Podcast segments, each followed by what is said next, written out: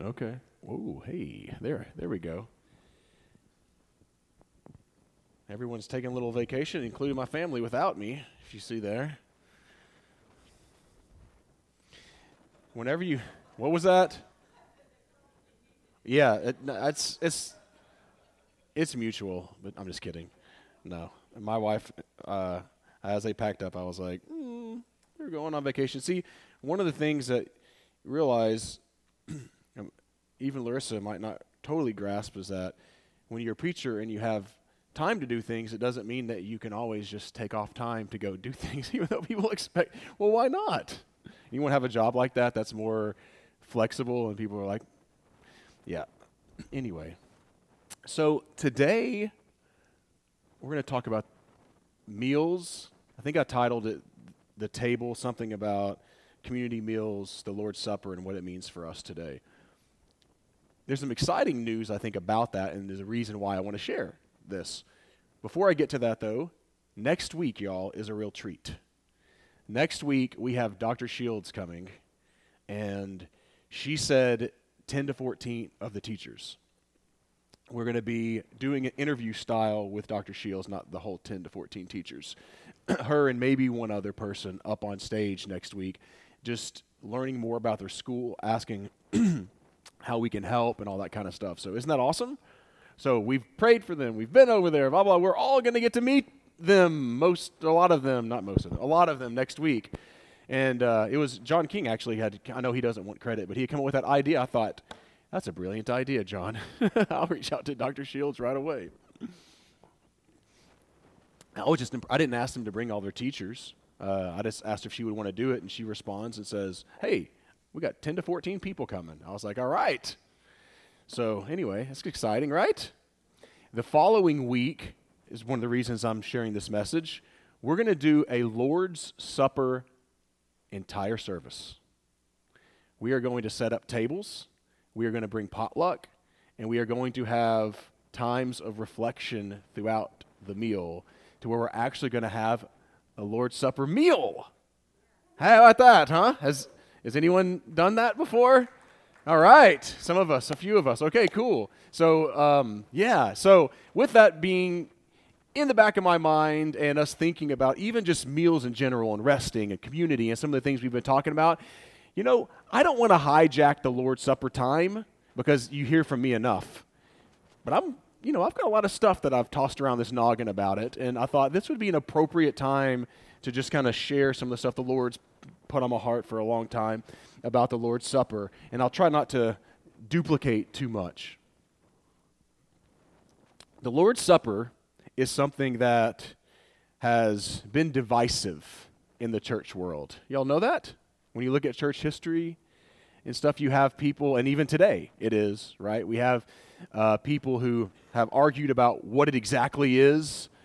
Some folks believe that it literally trans, transforms into Christ's body and it literally trans into, transforms into his blood on maybe the other side of that, it's kind of an afterthought, right? Like, well, we'll do the Lord's Supper. It doesn't mean it's just it's just symbolic. It means nothing. There's no you know special no presence of God. Uh, we don't think about stuff like that. It's just kind of a, an afterthought a little bit. And that's one of the things I value about the Church of Christ tradition. Like one of the things I maybe the most excited about was coming to be part of a community that once a week celebrates the Lord's Supper. Love that. See, because I grew up in our tradition or whatever you want to call it, where it was maybe once a month. I think we switched it a little bit, or quarterly that we celebrated the Lord's Supper. Anyone experienced that? Yeah, not very many. Helen, all right. oh, Trudy, Trudy. Oh yeah, and Trudy as well. Um, and so, with those kind of things swirling, I, I will get to at, at, the end Jesus saying, "Do this in remembrance of me." But something that was supposed to be beautiful for the church has, you know, we have done this like we do, bring divisiveness and allow the enemy to run us, you know, this way and that way. And let's argue about this and let's argue about that. It's like baptism. Same thing. Whenever it should just be a beautiful experience with God that we say, yes, I would love to obey you in that, Jesus. We argue about this and that. And, you know, when I'm saved, is my toe in the water or I didn't do it this. It just, I would believe that this Lord's Supper is a gift to us, is, is so incredible. And I just want to kind of dive into that, the depths of it. Let's go to the next slide. So the next slide I pull up here because I want to remind us, as we'll see throughout, that this was a meal. All right. So like, I know that it's difficult for us when we get together for an hour, hour and a half. I'm just saying the church in general in America to you know have time to have a whole meal together. But kind of my submission this morning is not that that's wrong, not that that's bad, but if that's the only way we've practiced it, I think we're missing out. I think we're missing out on something, a deeper experience that we can have. That there's this multifaceted way to look at the Lord's Supper and the different things that we can reflect on and emotions to be had that's really hard to have all of that out in it depends on what church you go to. Two minutes one minute to 10 minutes or 15 you know. For us it depends on who's given the lord's supper blessing. Some of us they're like is that person teaching again? Here we go some of us are like yes kyle's doing it it's going to be like 30 seconds I know you're laughing because you think about that. I love it. Kyle just gets right to it. but I want to open up by talking about meals. Uh, I want to open up by us considering the power of meal and considering that. He goes, jump slides on me. That's okay. We'll just leave him up there. Leave old naked Adam and Eve up there. That won't be distracted, distracting at all. You know, it is difficult to find pictures that I want to be to, be appropriate. You know, for church sometimes, like like oh, with those. So that, that's why it's super cartoony and all the parts are covered up and everything like that. Um, jeez. Okay, get back on track, John. So when it comes to meals, I just I just want to make mention that I do think kind of like rest and some of the things that we've talked about, the power of meal and us having meals together has kind of eroded over time a little bit in the American culture, right? I mean, who grew up when you all your family ate around the table and you discussed things and blah blah blah blah? I did. Who still practices that every single night? Ah, oh, we got us. We dang. Uh oh. Well, that makes me feel bad. No, I'm not saying that you have to. This is not my submission that you ha- we have to do this or whatever but oftentimes it's gone it's easier and i am super guilty of this. Busy day it's easier for me just to go i'm just going to watch a tv show let my kids do whatever they want and uh, we'll just kind of do our thing you know? Not that that should happen every night but i am guilty of that. Anyone else guilty of that? No? Some of y'all are just yeah. I mean just sometimes going you know, it's just it's too much you know? Um, and I don't think some of that, I don't think that's bad. You do that sometimes. But I, my point being that oftentimes, if we're not careful, we get to where we're never having meals with our family. We're not having many meals with friends. Think of growing up and, you, uh, you know, I remember families coming over to our house and eating dinner and stuff like that. And we still definitely do that. But I think that those are slowly eroding a little bit over time. And I think that meals together are vitally important. And throughout the scriptures, y'all, meals together are huge. God made food for us to, to sustain us, and I love it. He made it enjoyable. A little too enjoyable for some of us out there. I know how to say cake, no to cake last night because I'm like, got it, got it. Can't always do that. That was after eating two hamburgers and a hot dog, so you know, so you know, you gotta say no sometime. oh my gosh, huh? Oh yeah, that's it. A bachelor. Oh, no, that's not happening. That's not happening. I have this picture here because I want to go back to say the whole mess that we got in started over a meal. You ever thought about that? wasn't much of a meal, probably. It started with us eating. It started with Eve taking a bite of the fruit and here you go, Adam. You want some? Absolutely, I do and eating it. And I, I don't want to jump too far ahead, but I do think of the Lord breaking the bread and offering it to his disciples. I bring this up because I think that God wants to redeem what happened in the garden. And that he wants part of having meals together and part of the Lord's Supper is actually redemption from this meal that we had that actually sent us down into the situation that we're in, as Brian talked about, and the sin that we struggle with and those things. But God wanted to bring healing through a meal. I think that that's really, really cool. If you go to the next slide, I'm going to bring up just a few imp- meal. It's there's so many meals in Scripture that's just it's. I, I just pulled a few from Genesis. I said, you know what? We'll just stay in Genesis for a second. Particularly this really, really important one right here that doesn't happen, uh, you know, you're, I think, chapter 14 or something of Genesis pretty early in the scripture. Abraham goes and rescues Lot. Do you guys remember this story? And his wife and his family from. Um, from a group of kings that have got together and gone and raided Sodom and Gomorrah where they were at. And Abraham kicks some booty. Right? Just like your book right there. I don't know what you said, but anyway, sorry. He wins. And what happens after he has this victory? You have this figure, this king of Salem. Like this is like the Hebrew writer thinks about and writes about this this this figure and scholars and historians and uh, regular Joes and Janes have wrestled with who is this Melchizedek and written books and thought about it. I know, like it's this this figure, but we know that this is a king of Salem, which means king of peace. And what does the king of peace do whenever uh, Abraham has this victory? They celebrate over a meal with what? Bread and wine, right? And for some of us, I think some of us in our culture today, we only see bread as like an appetizer, or for me, a vehicle for a juicy patty to enter into my mouth. But in their culture, very often bread was the meal. Like it's not like Jesus, you know, it's not like it's an appetizer or whatever. This is the the whole meal. And so to have this great victory, there is this moment of blessing, there is this moment of celebration with wine and bread. That sounds pretty darn good, doesn't it? See, I think one I think we have sucked a little bit of the fun out of and joy out of celebrating the Lord's Supper. I'm just being real. Like like if you someone said, "Hey, do you guys want to get together and reflect on the Lord, drink drink wine and eat bread?" I'd be like, "Yep." If someone says, you know, I mean and I think that there's a piece to that that that I think the Lord I, I think he would love to see restored. A little bit of that joy. So, next slide. And that, it's just incredible, though, that the King of Peace brings bread and wine all the way back at the beginning to give to Abraham. Not too long after this, you have Isaac and Rebekah, and they're uh, going into uh, Philistines, their territory. And what does what does Isaac do? Pretends like Rebekah's his sister. Why? Because she's pretty, and he's scared he's going to get killed.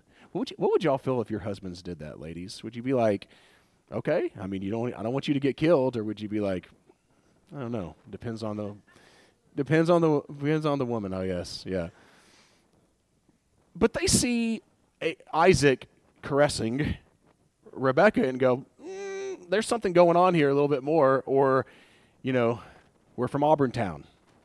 Just, I, I could, that's a shot towards Jerry, who's not here this morning. It's a joke. Okay? It's a joke. Sorry. I love Auburntown. Ah, dude. Yeah, Miss Larissa is what Matt said. That's the one to keep me going. Jerry loves a good joke. He would appreciate that. You can say Wartburg. That's where I'm from. Same thing. but what happens is, is uh, after they he reveals, yes, I am. This is my wife. They make like a covenant. They make an agreement together. They make this peace treaty together. And even though they come to Abimelech in the midst of famine, they have this peace treaty, and it says that Isaac created a feast. A feast. And they celebrated and they feasted. All right? These kind of things happen all throughout Scripture. In fact, go to the next slide, and then I'm done proving my point or trying to. I think of a whole birthright that's given away over a meal. like everything. You have everything. You have the firstborn's birthright and you're giving it away because of a meal. Just think through all the different scriptures. Think through David in the 23rd Psalm saying, You prepare a table before me in the presence of my enemies. My cup overflows. Like meals and eating and are just all throughout Scripture, and super important things take place through that. Next slide, please. One of the most important of them all, maybe the most important, is Passover. And so we get into the book of Exodus, and us, we all, I think, here probably know the background, but I'm going to share it anyways, just very briefly. Israel finds themselves in over 400 years of slavery. God says, I'm a rescuing God. I'm going to rescue. God shows that he is greater than all the Egyptian gods. Before he, inst- before he commands this, he's done nine miracles that have completely proven that the Egyptian gods have nothing on them, that even though they had them in slavery for 400 years, God was in charge and God cares about rescuing his people, and God was going to bring his people out of slavery. So, right before he has the 10th and final, uh, well, plague or whatever you want to talk, it, whatever you want to call it, bringing to death all the firstborn in Egypt, he says, I want you to celebrate a meal together. You ever thought about that? Just as simple, kind of, as that in that sense? And this meal is full of symbology with the roasted lamb, the lamb that was slain. And then, of course, before they did it, putting the blood on the doorpost or on the, symbolizing, you know, Christ's blood for us. But he says, listen, I want you all to sit down. I want you to have a meal together. Uh, they ate also unleavened bread, right? That he calls the, uh, what does he say in Deuteronomy 16? The bread of affliction. Yeah, he calls it the bread of affliction to remember all the years that you've been afflicted. But as they're having this, uh, they're having this meal, y'all. It was designed to be a time where the children would go, "Hey, what's up with this? What, Dad, Mom? Why are we roasting this lamb right now? Why is this bread? Why doesn't it have leaven in it?"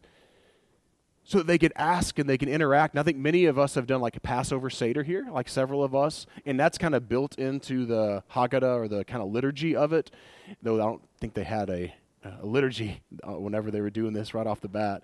But the children asking questions and the adults responding. And like when I think through this meal, I just think, isn't that incredible that before God releases them into freedom, He says, I want to have a meal, and this meal is of incredible importance. It's to create dialogue, it's to have questions, it's to experience God. And I think that that is something that I love about meals and I love about the Lord's Supper is that when we do it, it actually engages like all of our senses. You ever thought about that before? Like, oftentimes, sometimes if we're not careful, we can kind of relegate Christianity to words on a page and a, a belief in something, right? Like we believe that, rather than seeing what Israel did all throughout the Old Testament is they constantly experienced God and they recorded these experiences with God and they wrote down words that they believed were coming from the Lord through their prophets and they experienced God in this way and they did that. Like one thing that the Lord's Supper does is it allows us to enter into an experience because sometimes words aren't enough, right? I'm, as a preacher, as any of us telling stories, words just aren't enough sometimes. I, I was with uh, Ryan Kellum last night, and they just came back from Hawaii, and I saw some of those pictures, and man, I'm not lying, big time jealous. Like, not a little, love to go there. uh, it was beautiful. But as he's explaining and showing pictures and stuff like that, I know and I can tell words just can't describe what it's actually like being there. Anyone try to do that to somebody? Explain a place that you want to go to or an experience that you've had. It's like when I went to Israel, I can tell people what happened, but I can go, how many times do you have to just say, you just have to be there? You just have to experience it. I would say that about Tennessee Vol football when we were good. Going to the football stadium, that electricity in the air, it was crazy, man. It's crazy. Look, Steven's getting hype. He's about to come give me a high five or something. Like it's, but there's no way to express how amazing it was, and it's, but being there and experiencing it, and that is one of the beautiful things about meals and about God creating this this Passover meal is that it's an experience. It's an experience that we taste. It's experience that we smell. It's experience that we that that we see. It's experience that we we hear. We hear the food cooking ahead of time. We oh man, it's just so incredible. It's so incredible. And this was an experience that God not only wanted them to do then that night, but to continue to do over and over and over and over again so that in years to come 50 years 100 years the children would say why are we doing this and they would say it was because our God, He rescued us. Our God rescued us with His might, with His power. Our God's a God who rescues out of slavery. And all these beautiful pictures and these beautiful images. And the reason I'm so focusing on this because this is the backdrop to the Lord's Supper. This is so huge. It's so huge. Next slide. Oh, I kind of like the slides sometimes because it gives me a chance to take a drink. I mentioned these pilgrimage feasts several times recently. I actually thought, you know what, since I've been re- mentioning them, just so you know when they are, you see the little pointing. So just so you, just just just so you know, if we're putting ourselves into the Israelite shoes during Passover and different things around March, April, you are boop, you're packing up and you're heading to Jerusalem, you're gonna be there for a week. Could you imagine if we did these things three times a year now? Would that be hard for us? We'd be like, oh, I'm too busy, or would it be like, oh, that's awesome, like I can rest? and then if you were to do to uh, you would not not if you were you would participate in uh, Shavuot or the the feast of weeks. And that would be May or June. So it's you know 50 days after Passover. So like in another 50 days guess what? You're packing back up and you're going back to Jerusalem uh, or going to the tabernacle in the wilderness. Uh, you're going down and then you know the October September you're celebrating Sukkot or the feast of the feast of tabernacles. But the reason I want to bring this up is because speaking and thinking of Passover, when God would have them come to Jerusalem, when He'd have them come to, go ahead to the next slide. I just put the tabernacle. I could put the tabernacle or I could put the temple here. But God wanted to celebrate this with the people because this is the place that God's presence dwelled. I think there's sometimes we don't recognize the connection between temple and God's presence and the Lord's Supper because God's whenever God had uh, commanded the Israelites to celebrate Passover, He said, "Come to my presence." This is the place where God's presence dwelt. And again, that tells me that God wants to be there in the midst of his people, celebrating with his people. It's why Jesus' very last meal was this. he loves, like, I just I thought about this. Like, do you ever think God anticipates us enjoying the Lord's Supper. Sometimes we think God just can't wait to crush us because we've screwed up so much. And oh man, here we go. Or have you ever thought that God goes, man, I can't wait to enjoy this time with the folks at Stones River this morning and to reflect? He wanted them to come to do it among him in his presence. I just it just I love that I, I love that piece, and I think we forget that oftentimes. Go to the next slide. Not only was the tabernacle, the temple, his presence, the place where his presence dwelt, inside of it, this is going to be my segue to John chapter 6 here. We're going to look at it briefly.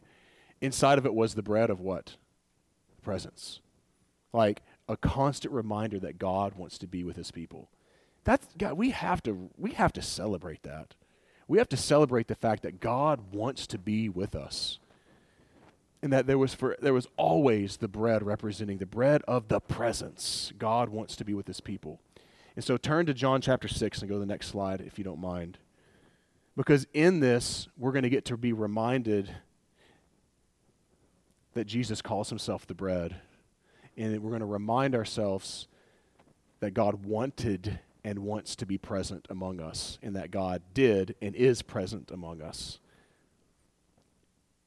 In that as we take the Lord's Supper, He's very much present among us. So we'll just go a little further than David started us off in John chapter 5. Thanks, David. I didn't say, oh, never mind. You know what I'm thinking, but let's just move on.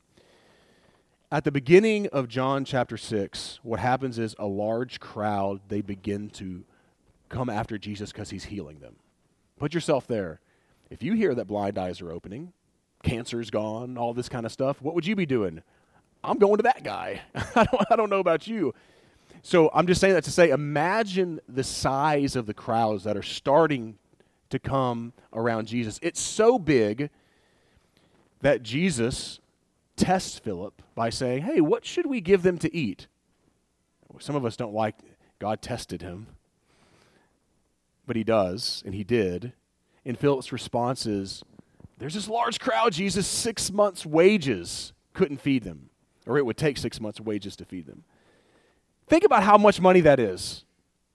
Imagine And that was like just a few people. We have more people in this room probably than Jesus had as the 12, and there's probably some other disciples that were, that were with him, very possibly. Imagine such a huge crowd shows up at Stones River that we need half 35,000 bucks or $30,000 to feed them. That's a heck of a crowd. That's a huge crowd.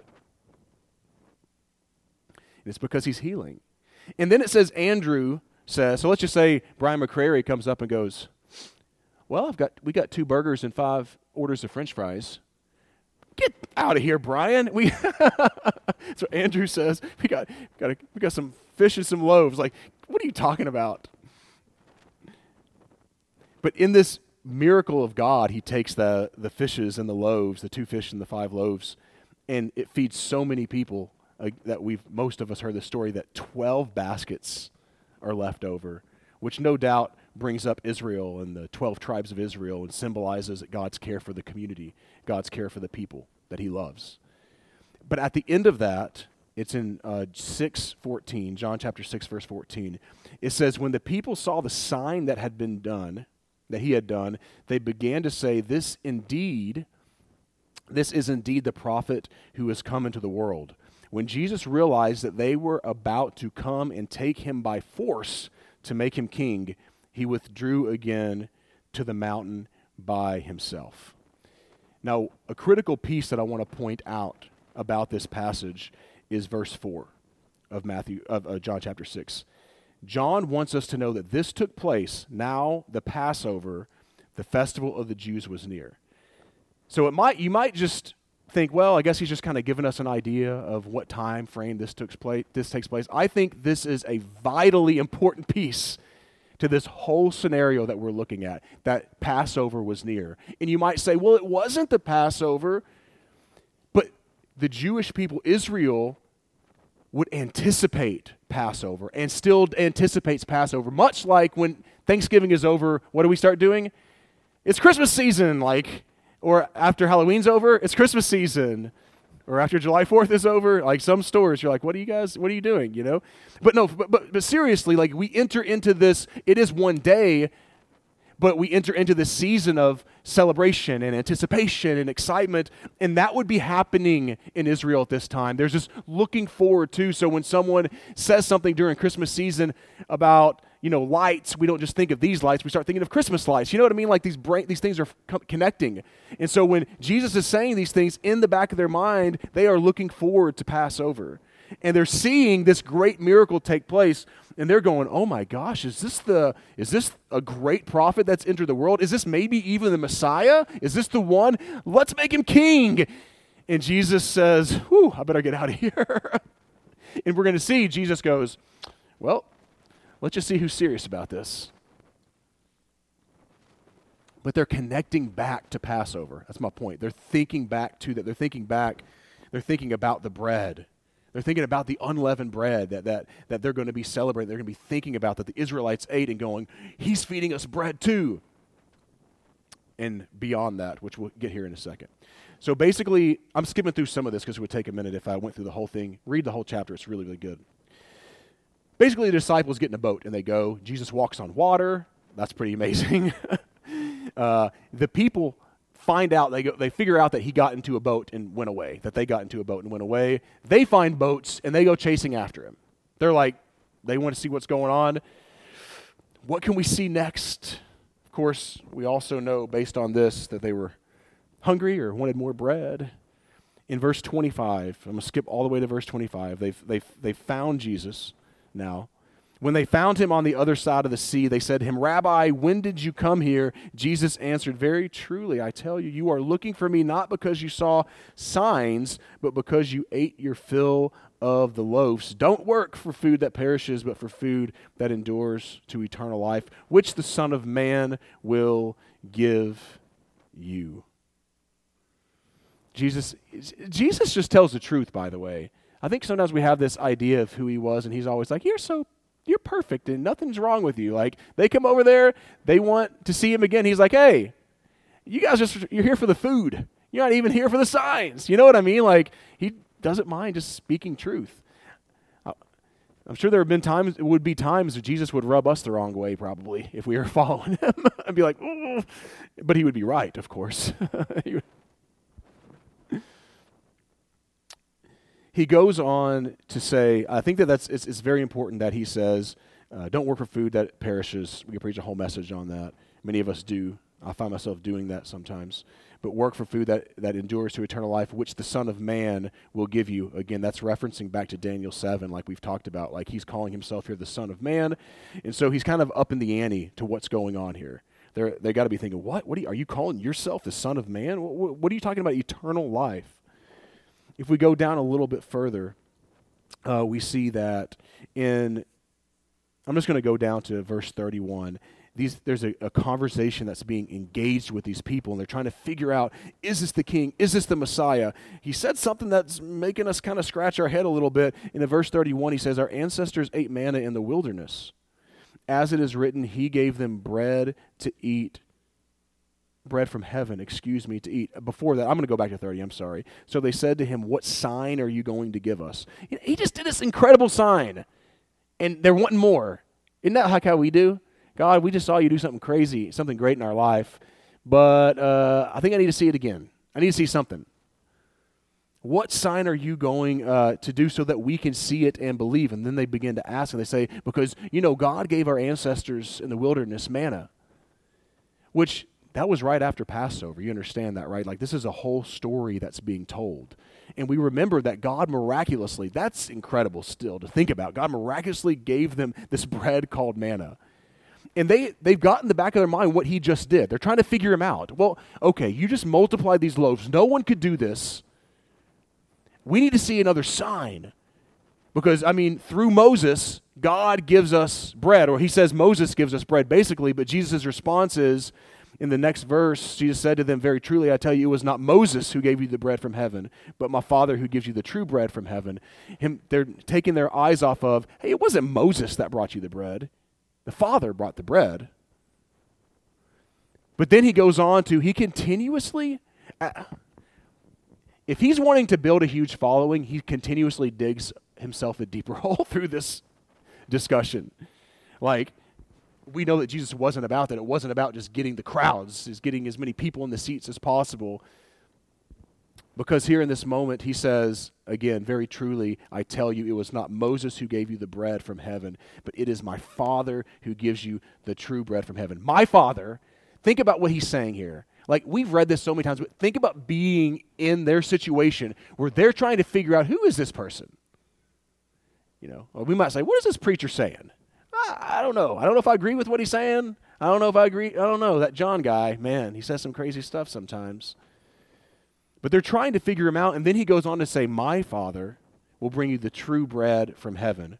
For, verse 33, for the bread of God is that which comes down from heaven and gives life to the world. And at that point, they're still in the game. They're like, Sir, it's like the woman at the well who says, Sir, give me this water. Give, this, give me this living water always. They respond with, Sir, give us this bread always. Okay, hey, if we can have living bread for, to eternal life, heck yeah, I'm into that. Anybody else? and then Jesus says, with them thinking in their minds of Passover, with them thinking of the manna that God provided miraculously, Jesus says, I am the bread of life. Uh oh. what? What are you saying? Whoever comes to me, this is a bold statement. This is a, you understand why they crucified him. Like, could you imagine someone standing up and going, Come to me. I'm the one, I'm the bread that came out of heaven. Whoever comes to me will never be hungry. Whoever believes in me will never be thirsty. And there's so much more richness there. But do you see, like, at this point, they've got to be saying, all right, hold up a second. We might have to pump the brakes here. I'm saying I'm sharing this because this is the richness of what we're saying when we buy into the Lord's Supper and we and we actually experience it and we give our hearts to it. What we believe is crazy if it's not real. It's insane. We're believing that Jesus is the everlasting bread that God gave, the Father gave to us for eternal life. That a God man comes into the world and that we are partaking in his life by eating this bread, right? I'm going to scroll down, scrolling down. I'm not on my phone. Um, I'm going to go down just a little bit here. There's there's so much, but again, I don't want to go forever today. In verse 41, as he's having this conversation about the Father giving him these things and doing these things, it says, Then the Jews begin to complain about him. Why? Because he said, I am the bread that came down from heaven. Right? God gave Israel manna. God gave the bread of the presence. You're comparing yourself to those things? who, who do you think you are? They were saying, Is this not Jesus, son of Joseph, whose father and mother we know? How can he say, I have come down from heaven? I mean, how many of us would have been asking these same questions? Let's, can we be real? Like, we'd be going, Hold up a second. I've seen you since you're a knee high grasshopper, boy. You're trying to claim that you came down from heaven and that you're the bread of heaven? I'm not so sure about this. This is, we, when we take the Lord's Supper, we're saying yes to that. We're saying yes to this carpenter's son, the son of Mary and Joseph, who claims and said, I am the bread that came down from heaven. Jesus answers in verse 43. He says, Do not complain among yourselves. No one can come to me unless drawn by the Father who has sent me. And then he ups the ante again. Then he, if he was trying to get a crowd, digs himself even deeper. He is digging in. He says, and I will raise that person up on the last day. He says, not only am I the bread from heaven, that, have y'all heard of the thing called resurrection? I'm the one who resurrects. what? I mean, at that point, you got to be like, it's time to stone this guy. It's over. it's, it's, this, is, this is crazy talk. And if it doesn't get crazy enough there, I'm going to go to verse 47 first. Very truly, I tell you, whoever believes has eternal life. I am the bread of life. Your ancestors, so he's connecting this, ate the manna in the wilderness and they died. So he said God sustained them through that bread, but that bread wasn't everlasting, right? When we eat, it's good for a time, but it's not good forever. This is the bread that comes down from heaven so that one may eat of it and not die. I am the living bread that came down from heaven. Whoever eats this bread will live forever. And the bread that I will give, I, I will give for the life of the world is my flesh. Let's just keep going even deeper. I'm giving my flesh, I'm giving myself over. They don't know, but he will literally give his flesh. He will be crucified. For the why? For the life of the world because of the heart of the Father. He wants to bring life. He desired to bring life. I love it. He is the bread. He's not the bread of death. He's the bread of life. He's the bread of life. Then verse 52, the Jews then disputed among themselves saying, "How can this man give us his flesh to eat?" Right? I mean, wouldn't us some of us ask the same exact question? What? Okay, what does he mean by this? So Jesus you know, triple, quadruple downs, whatever he's, he's saying. He's going to go go deeper and deeper. Very truly, I tell you, unless you eat the flesh of the Son of Man and drink his blood, you have no life in me. At that point, I might have been out. Like, I would have at least had to go reflect for a minute and spend, and spend some time like, Father, what is happening here? Like, not only are you saying you're the bread of life, that you're the manna that came down from heaven, now you're saying, eat my flesh and drink my blood.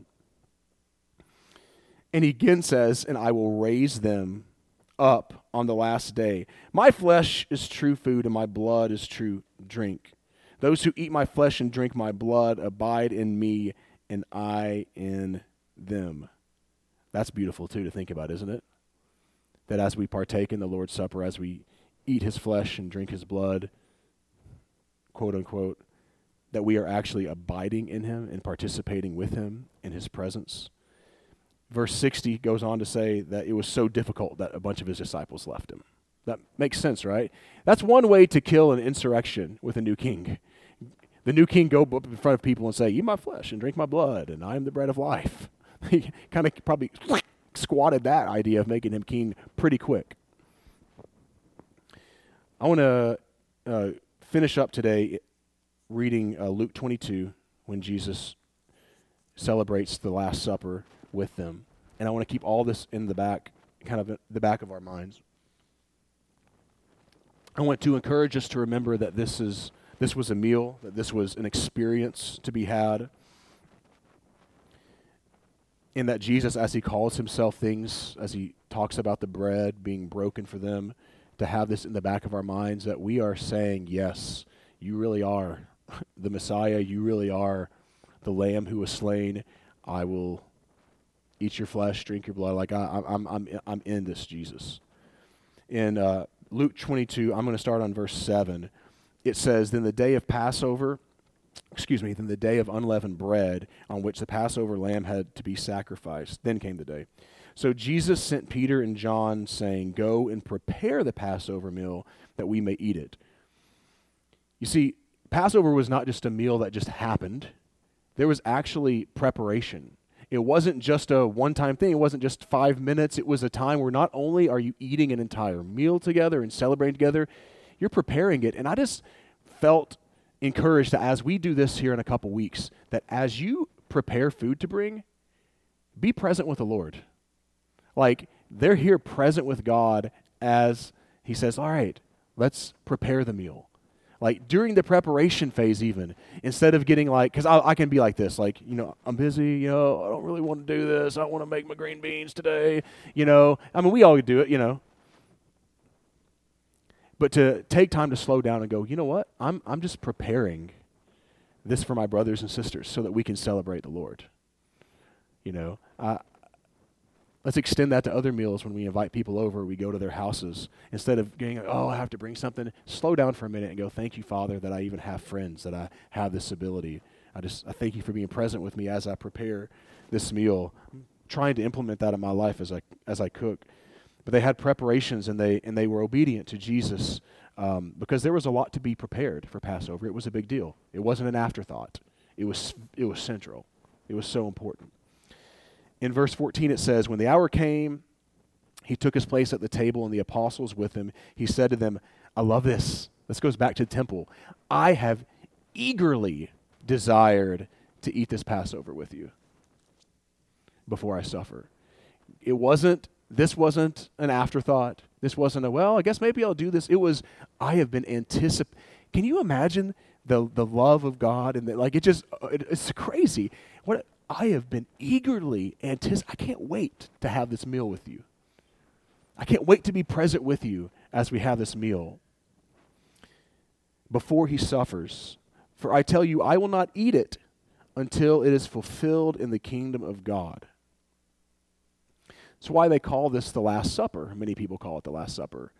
I've often wondered, do you ever have those conversations with people? If you knew you were going to die, if you're in jail, and they offered you the last your last meal, what would you get? Someone shout it. Well, steak. Imp- what? Empanadas? Enchiladas. Mm. My, I'm getting hungry now. That was a mistake. My stomach's growling a little bit. Fried, oh, fried okra. Mm. What'd you say? Something with apples. You love apples. Mm. Now I'm thinking of like a warm apple pie with some vanilla ice cream up on top of that. Mm. There it goes. Hold up. It's growling right now. I'm growling right now. But Jesus, knowing this was his last meal, he was eagerly anticipating. For his last meal, he chose Passover with his closest friends. Think of how important that is. He chose to have this meal that had been celebrated for hundreds and hundreds of years throughout Israel's history. He said, This will be my last meal. Like that, this is what we're celebrating. this is what we're, we're doing. We come together going, oh my goodness, Jesus, God, w- w- present among us, has chosen this meal and said, I won't eat of it again until it's fulfilled in the kingdom of God. And at that moment, it says, then he, then he took a cup, and after giving thanks, he said, Take this and divide it among yourselves, for I will, excuse me, for I tell you that I that from now on I will not drink of the fruit of the vine until the kingdom of God comes. Then he took the loaf of bread and with it, and I'm just think of the things the bread that we're just talking about. And when he had given thanks, he broke it and gave it to them, saying, This is my body, which is given for you. Do this in remembrance of me. And he said the same with the cup after supper, saying, This is the cup that is poured out for you. I think I read that wrong, but anyways, whatever. Is the new covenant in my blood. Do you ever, Brandon and I were talking about this before service. You ever watch one of those movies with a crazy twist ending or like the big revelations? And you're like, I love those movies. Love them. And you get in and you go, oh, I should have seen that. Or, oh my gosh, you, your mind starts going back to the whole movie. Maybe it happened in this moment or later for the disciples, but I imagine that as he's doing this, at some point in time, the disciples have that moment to go, oh my gosh, manna in the wilderness, bread of the presence, all these things. This was all leading up to this grand revelation that Jesus is the fulfillment of all these things. Wow, when God gave manna in the wilderness, it was he was sustaining Israel, but also foreshadowing God giving his son and like all this crazy stuff that just all of a sudden probably at some point maybe at, not at this maybe not at this moment because at this moment they end up arguing about who's the greatest. I don't know. Maybe that was they're a little worried about who's the best. But i think at some point in time they had to go oh this is what he meant. This is what he was talking about. And what makes us so crazy is that in verse 21 it says but see the one who betrays me is with me and his hand is on the table for the Son of Man is going as it has been determined. He knew he would die, but woe to the one by whom he is betrayed. Then they began to ask one another which one of them it could be who would do this. That the that God of the universe would celebrate his last meal with his enemy. What does that tell you? Because I think most of us would have done kick Judas out if we I mean he knew it. Would have said, Get out here. You're on my dunzo list. I'm out. I was having a conversation with someone this week about a very difficult thing that he was going through and these vengeful thoughts that he was constantly that he's fighting constantly. Like oh i just want to do this and i would love to do this to this person and like not like and i'm not talking about like harmful physically it's just words to be spoken and stuff like that. Anyone ever had those thoughts? Man i would love to tell that person this. And in the midst of it like i look at jesus in Jesus, and, and so for that person, that other person was gone. Dunzo list, I don't want anything to do with them ever again. But here's Jesus, knowing that Judas is stealing, knowing that Judas is going to stab him in the back, having his last meal, and he's doing it as David said in Psalms, You prepare a table before me in the presence of my enemies. My cup overflows. Like in the midst of this, he does it with Judas, Judas sitting right there, which I guess at that moment, Judas still has a choice. Will I take the bread? Will I take the wine? Will I participate in this covenant that he's talking about? Though Jesus knows he won't. He still makes that offer to Judas. the Lord is so good. I, you could have gone to the next slide. I didn't say that, but it doesn't really matter. My prayer is that as we celebrate this in a couple weeks, as we celebrate it next week, as we get together the Lord's Supper, that we began to we begin to think about even deeper the depths of what God is, is, is inviting us into, that might we even invite enemies to the table ourselves? I don't know. I love that story that we were reading in Faithful Presence that said that the guy had done a Lord's Supper. I shared this a few weeks ago, night on Friday nights, and invited friends and family, or his whole neighborhood, not friends and family, sorry, his whole neighborhood to participate. And unbelievers had come. And unbelievers had ended up getting saved and given their life to the Lord. That he also invited us into doing what Jesus said, going into other people's homes, just like in Luke chapter 10, whenever Jesus is, says, Hey, trust me with your food, rely on the hospitality of strangers. I will sustain you. That's what, you're, that's what he's saying. I've got you, you know? When we do, when we participate in the Lord's Supper, Jesus said, Do this in remembrance of me, and we remember backwards and forwards. You ever remember forwards? We remember backwards to Israel and to the covenant and to Christ and to his blood and like what Brian was sharing, the sin that we have. And oh my gosh, the fact that he washed that he washes that away, I just I was bawling. I may have to read the lyrics to a song. I was bawling on the way to church, all the way to church. I'm, you know, that's one good thing about having the kids in the car. I'm listening to a song, I'm just oh God, you know, I'm just thinking of the Lamb that was slain and all these things that this that this supper represents in the whole gamut of emotions of joy and celebration and and and and reflection and how have I've been treating the body of Christ and all these different things, and it sometimes comes out in tears and and, and, and, and bawling, and yeah, it just was that way. But as, as as as we're reflecting on these things, man, I just I just pray that Lord, I just I just ask you right now that you would help us to experience deeper and for the rest of our lives deeper revelation of this that actually is pr- practically lived out experientially lived out. And that as we remember forward, the mess started with the meal and it really ends with the meal, the wedding supper of the Lamb. And your word says, Blessed are those who participate, who are invited to the wedding supper of the Lamb. God, thank you that you're a God who feasts. And as we feast and as we partake in your table now, God, let us not forget the mission that you've given us the mission that you've given us to take care of the poor, to take care of the hurting, to invite people to this marriage supper of the Lamb, to participate with you in this, Lord. In Jesus' name, amen. I'm going to read the lyrics to this, and, I'm, and then I'm going to be done. This is kind of weird. I just I'd never heard this song before. I just pulled it up, so I'm going to be requesting the worship team do this one. Those are incredible lyrics, actually. Oftentimes, more contemporary Christian songs are just kind of uh, when it comes to the lyrics and just kind of plain. But this is one. This was yeah. I was surprised when I saw. Never mind. In the back of my mind is the Lord's Supper and what Christ has done, and this great celebration that we can have, that we get to celebrate when we take the Lord's Supper. The, the, the lyrics say, Lord, I confess that I've been a criminal. I've stolen your breath and sang my own song. Oh, we are the body of Christ. How many times have we stolen his breath by doing our own thing? I'm like, oh, Lord, I confess that I'm far too innocent, that I'm far from innocent. These shackles I wear, I bought on my own. then he goes on to say, These scarlet sins had a crimson cost. You nailed my debt. Man, to that old rugged cross, an empty slate at an empty grave. Thank God that stone was rolled away. Ah, I love it. Um, Lord, I confess I've been a prodigal, made for your house, but I walked on my own roads. Then Jesus came. He tore down my prison walls. Death came to life when he called me by name. And he ref- does that refrain again. The scarlet sins had a crimson cross. And then he goes into this like bridge.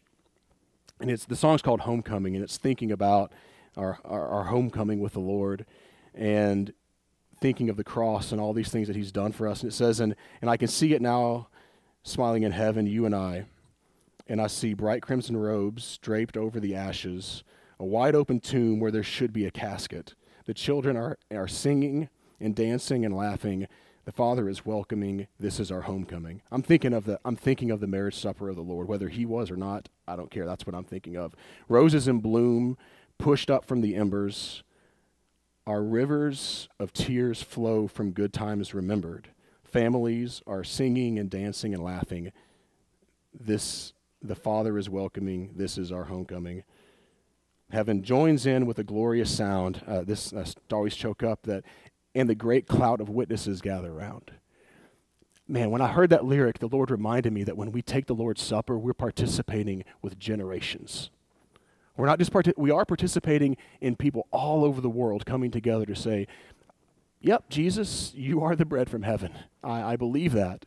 But we're also celebrating with David, and we're also celebrating with, with Esther, and we're celebrating with Solomon. And like, we're just, and so, and the great cloud of witnesses all gather around because the ones that were lost are finally found. And then, ah, there's a little bit more. This is one of those long ones, Matt, but I'll work. You know, I'll play drums if you, I'll do whatever it takes. Let me just say that. I just read it one la- last time. Scarlet sins had a crimson cost. You nailed my debt to that old rugged cross, an empty slate and an empty grave. Thank God that stone was rolled away. So whenever we think and we think, oh my gosh, God, I've, I've screwed up, I've, I've wasted breath of yours, it's just this rejoicing in this supper that says, but you paid for it. you paid, Jesus. You, you, we, you, with your blood, you were the lamb that was slain. Man, Lord, I just thank you again uh, uh, as we end this, I guess my second ending prayer, maybe. Lord, I just, I've screwed up so many times in my life. I constantly mess up, Lord. I constantly, I'm, sure, I'm sure that I'm, da- I'm daily uh, disobey you or you tell me to do something or I feel a prompting and I choose my own way, God. Lord, I just, I thank you for the cross. I thank you for a meal. I thank you that, Jesus, you said you were the bread from heaven and that we were invited to just eat of that bread and to believe and to trust in that and to walk in that, Lord. Help us, Father. Help us to rejoice in you. Help us to find joy as we eat the supper, as we eat a meal together, and rejoice in the fact that we aren't, as David said earlier, we're not all perfect, as Brian said, I believe too, that we're all not all perfect. But you are our perfection.